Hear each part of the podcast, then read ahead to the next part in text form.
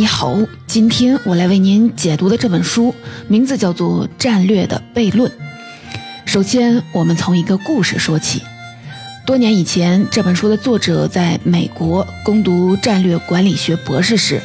听一位教授上课。这位教授说，如果你去问一个成功的企业家，你为什么会成功呢？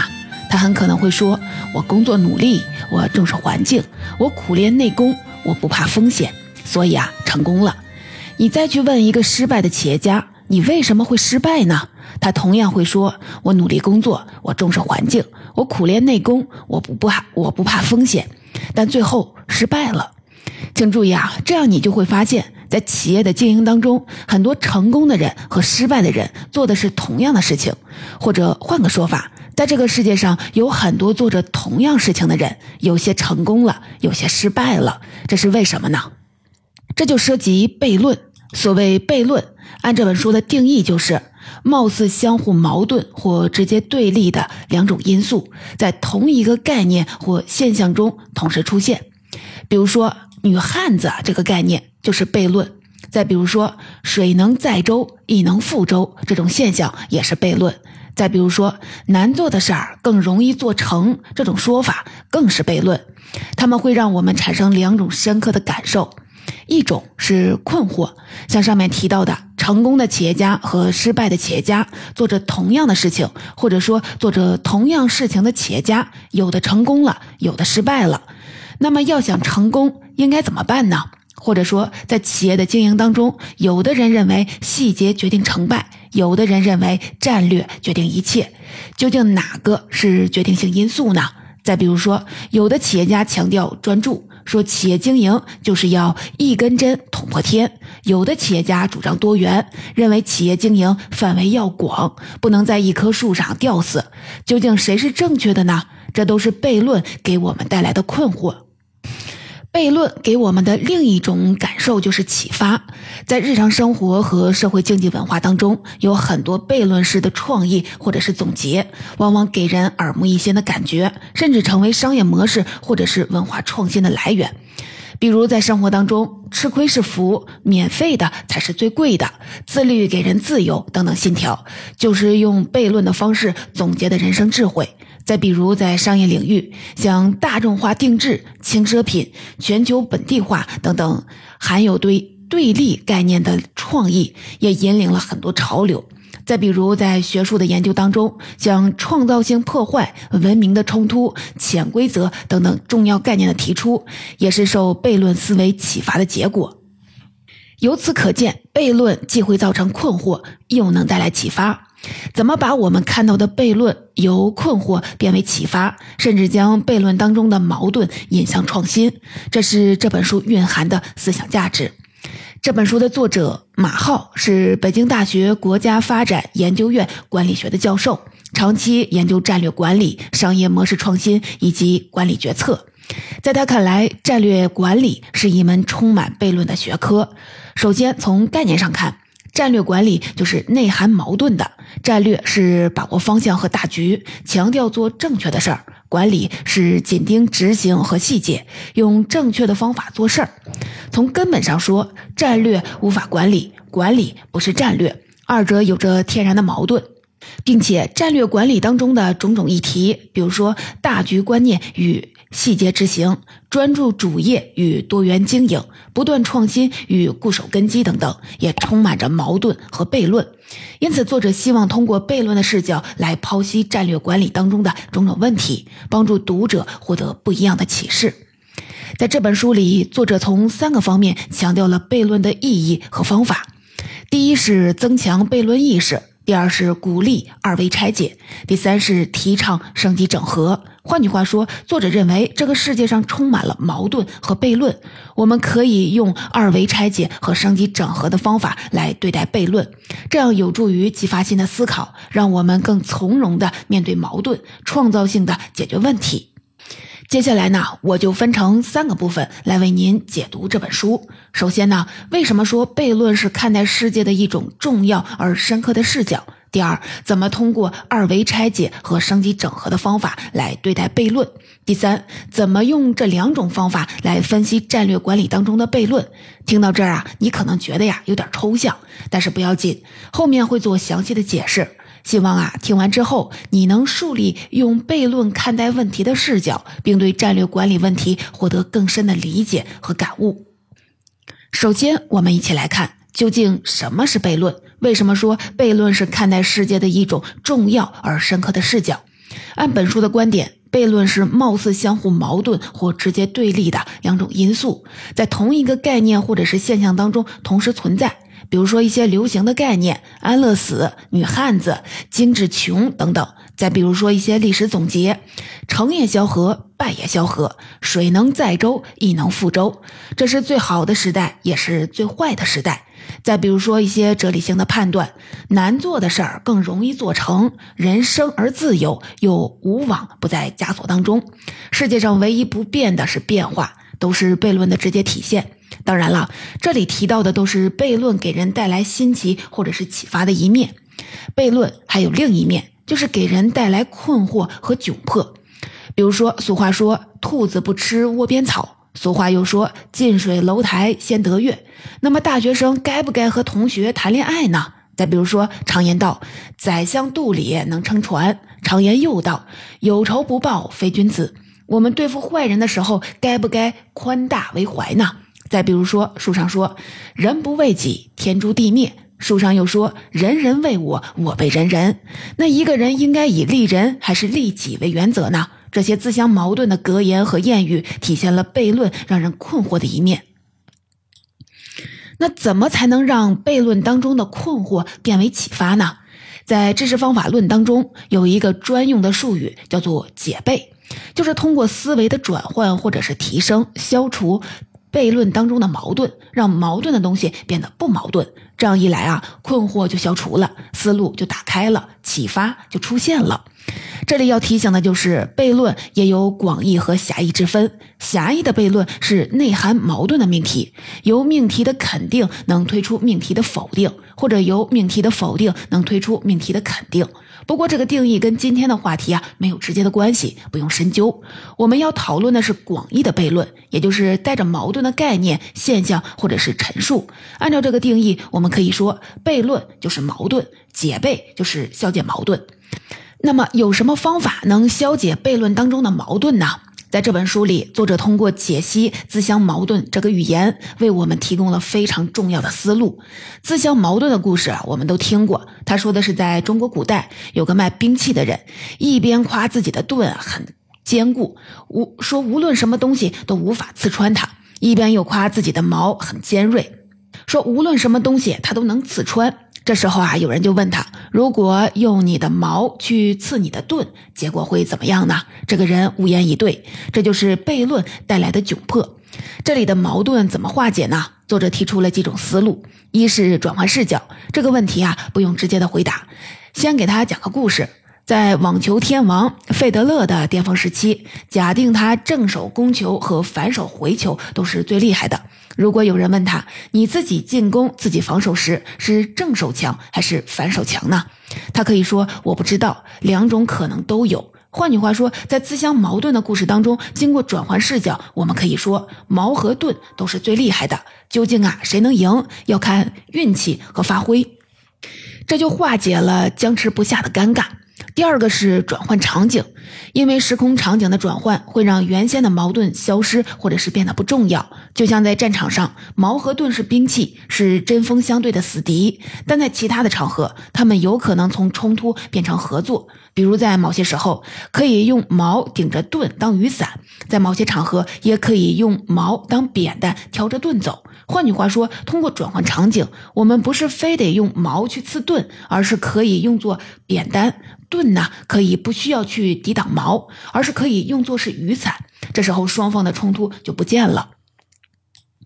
第三是通过转换层次化解矛盾。我们不难理解，从冷兵器时代转向热兵器时代之后，有了机枪、大炮、坦克等等先进的武器，矛和盾的冲突就变得不重要了。自相矛盾的故事还在流传，但是作为武器的矛和盾早已经被历史淘汰了，大家都不用了。换句话说，通过转换层次，技术从冷兵器时代发展到了热兵器时代，最初的矛和盾的冲突也就不存在了。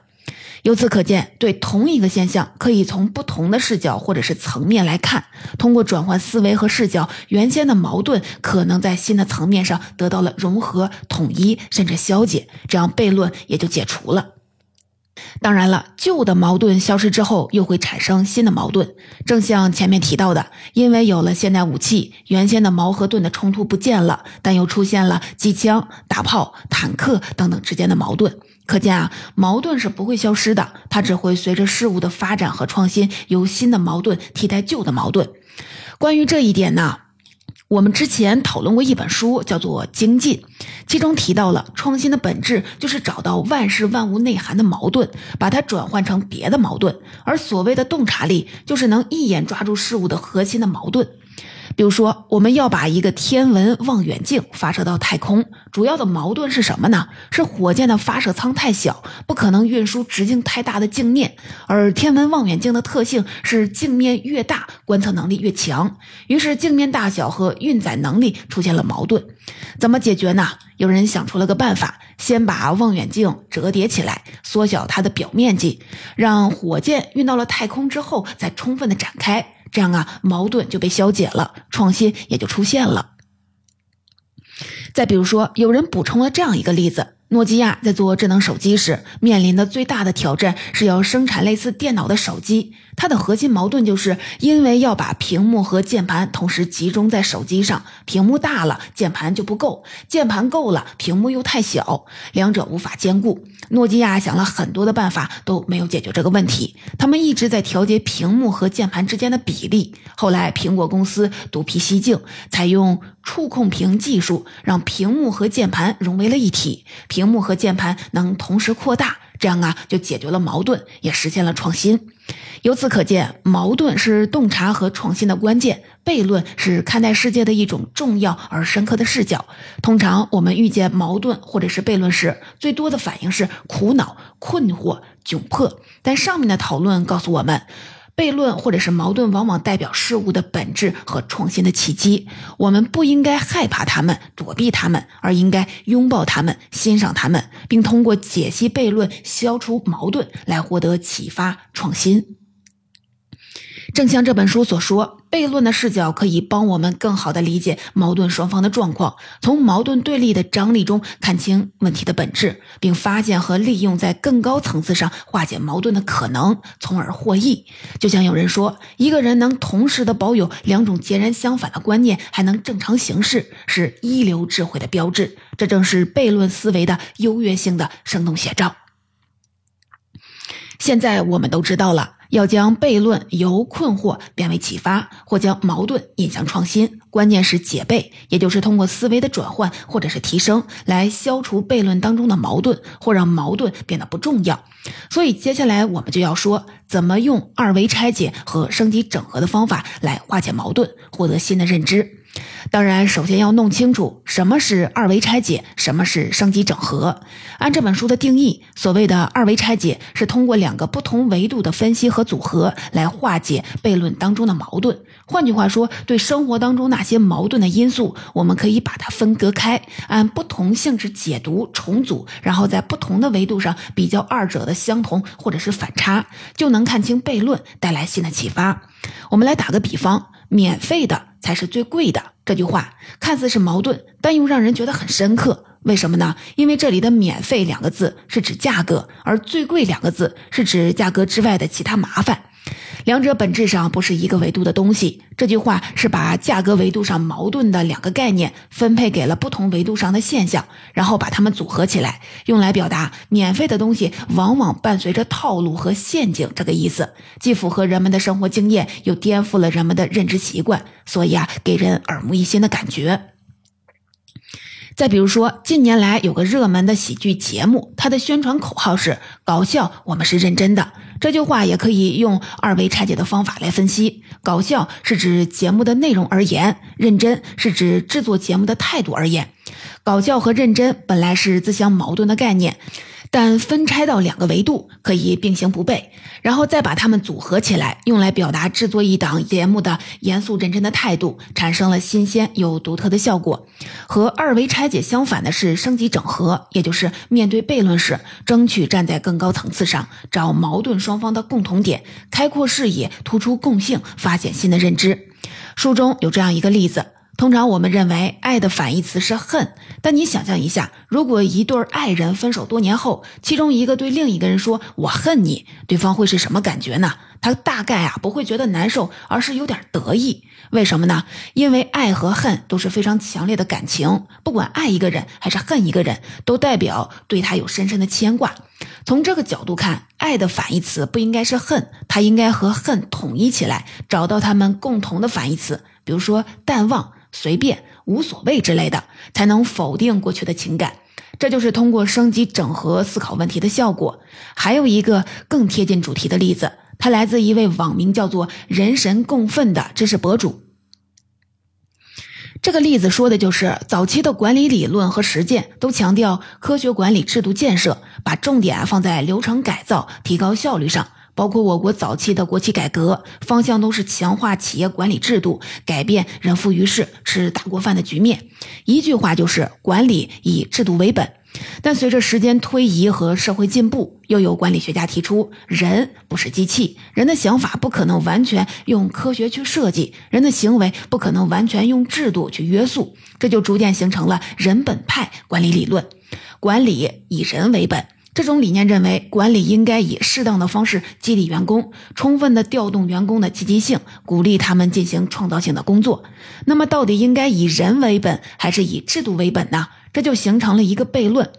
通常这个悖论的解决是走中庸之道，既要讲原则，又要有灵活性，既要讲人道主义，又要大公无私。但如果我们采用升级整合的思路，就会得出新的认知。它的关键是找到两个对立因素的共同点。要知道，不管是以人为本还是以制度为本，最终都是为了提高效率。不管什么样的管理者，最终都要办成事儿才行。这样在更高层面上思考企业管理的目标，就产生了新的管理理念。比如说，著名的投资家达里奥提出的以原则为本，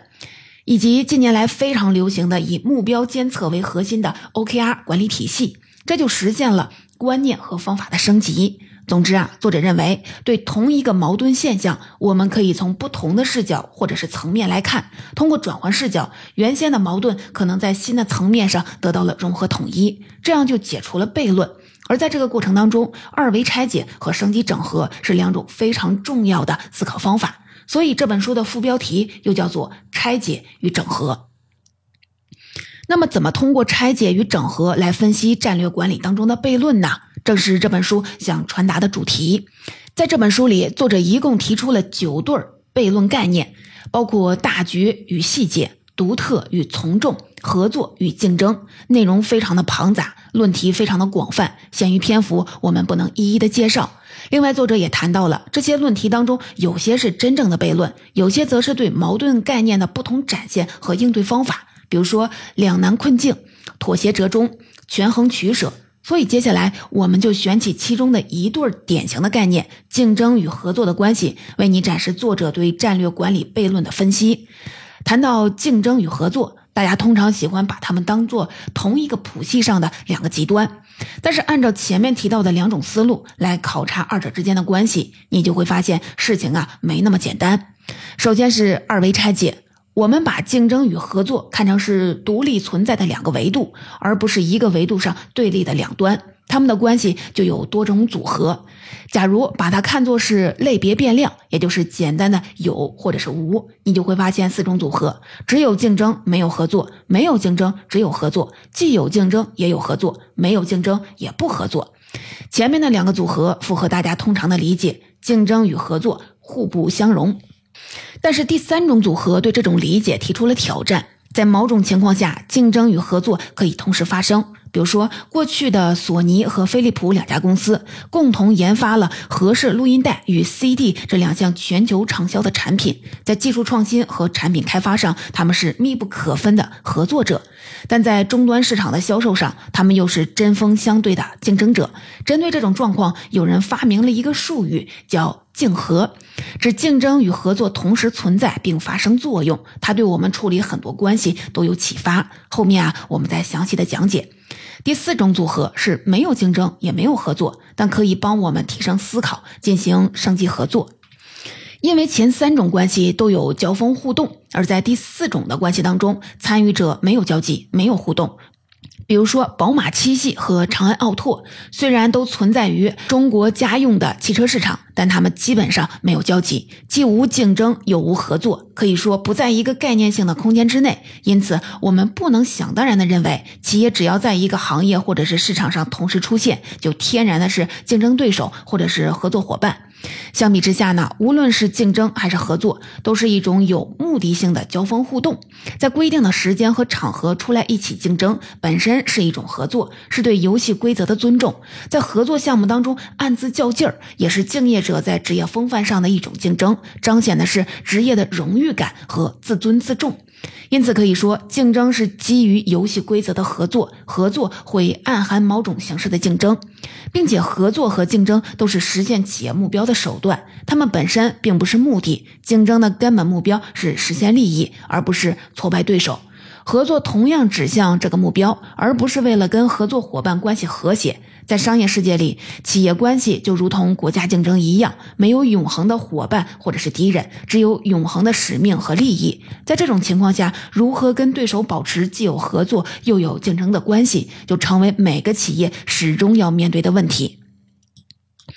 对此呢，有管理学家提出了一种名叫竞合的分析框架，来刻画竞争与合作并存的战略。这个框架强调在竞争合作的关系当中，互补者和竞争性的替代者的影响。它包括了三个重点。首先，对竞争与合作同时考虑，并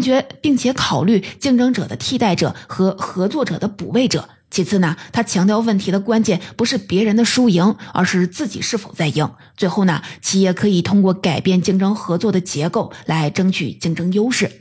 我们来举个例子，中国国航和南航在民用航空领域是竞争关系，但当他们面对飞机厂商波音和空客的时候，又能互补。他们可以联合购买飞机，让各方同时受益。一方面，这种联合购买能增加波音、空客对特定机型的市场需求的信心，分摊他们巨额研发的成本；另一方面，也增强了国航与南航作为买方的砍价能力，降低他们的采购成本。就像团购，其实就是一种竞合现象。如果大家都单独的跟供应商谈判，各自都不占优势；如果大家暂时的搁置竞争，抱团取暖，则有助于增进所有参与者的利益。这就是竞争与合作的对立统一。此外呢，这本书也对其他战略管理悖论进行了分析，比如说独特和从众的关系。企业经营战略既要追求卓尔不群，以构建自己的竞争优势，又要尽量的融入大众，以保证足够的社会合法性。还有本土和国际的关系，跨国公司既要利用全球的规模经济以及协同效应，又要努力的增加在各国市场的适应性和灵活性，以及专注和多元的关系，不但要有核心主题和主导逻辑，还要有丰富的表现形式和实现路径等等，来说明战略选择并不是截然相反、非此即彼，而是通盘考虑、权衡取舍，用不同的排列组合来把握矛盾与对立的平衡。总之作者认为，战略管理的概念与实践充满了矛盾和悖论，有些矛盾不可调和，有些悖论可以消解，以二维拆解和升级整合的方法来应对，不一定能完全的化解，但至少可以在认知层面给我们带来启发，少一些纠结和拧巴，多一些从容和释然。总结说到这儿，关于这本书的解读我就接近尾声了。下面我们一起来简单的总结一下。这本书首先强调的就是悖论是一种普遍的现象，悖论思维是我们开展世界和战略管理的重要视角。因此我在第一部分向您介绍了究竟什么是悖论，怎么通过转换视角或者是改变思维，使悖论当中的困惑变为启发，悖论当中的矛盾引向创新，其中关键的就是解悖，也就是通过思维的转换或者是提升，把悖论当中的矛盾消灭掉，或者是让矛盾的东西变得不重要。这样一来，困惑就消除了，思路就打开了，启发也就出现了。接下来呢，我为您介绍了书中的两种解悖论的方法。一种是二维拆解，一种是升级整合。二维拆解是把悖论当中的矛盾因素分隔开，按不同的性质进行解读，甚至把它们分拆重组，然后比较不同维度下它们的相同或者是差异，就能看清悖论的本质，带来新的启发。升级整合是从更高层次看悖论当中矛盾双方的共同点，扩大视野，强调共性，提升思考，产生新的理念或者是格局。它有时需要建立在二维拆解的基础之上。最后咱们跟着作者用二维拆解和升级整合的方法，对战略管理中的一个悖论竞争与合作的关系进行了分析，并得出了一个重要的结论：竞争与合作都是企业实现目标的手段，它们本身并不是目的。在商业世界里，企业关系就如同国家之间的竞争一样，没有永恒的伙伴或者是敌人，只有永恒的使命和利益。企业必须跟对手既保持合作，又难免竞争。在这种情况下，学会用竞合的思维框架来考虑企业战略，就成为每个企业需要长期面对的问题。当然了，这里要提醒的就是，竞争与合作只是本书探讨的9个悖论当中的概念之一。除此之外呢，作者还探讨了大局与细节、专注与多元、本土与国际等等其他战略管理的问题。如果你感兴趣，欢迎你阅读原书。但即便你没有时间去读原书，到此为止也掌握了它的精髓。因为正像作者所说的，本书的主要的目的在于提醒大家重视悖论思维，开拓思路和增强意识，而不在于编写时髦应景的所谓的工作手册和应对指南。我理解作者的这种想法，因为问题和现象虽然千变万化，思维和意识却是万变不离其宗的。如果通过今天的解读，你能感受到悖论思维的重要性，并在今后的工作和生活里有意识地关注矛盾现象当中蕴含的各种机会，我们的目的也就达到了。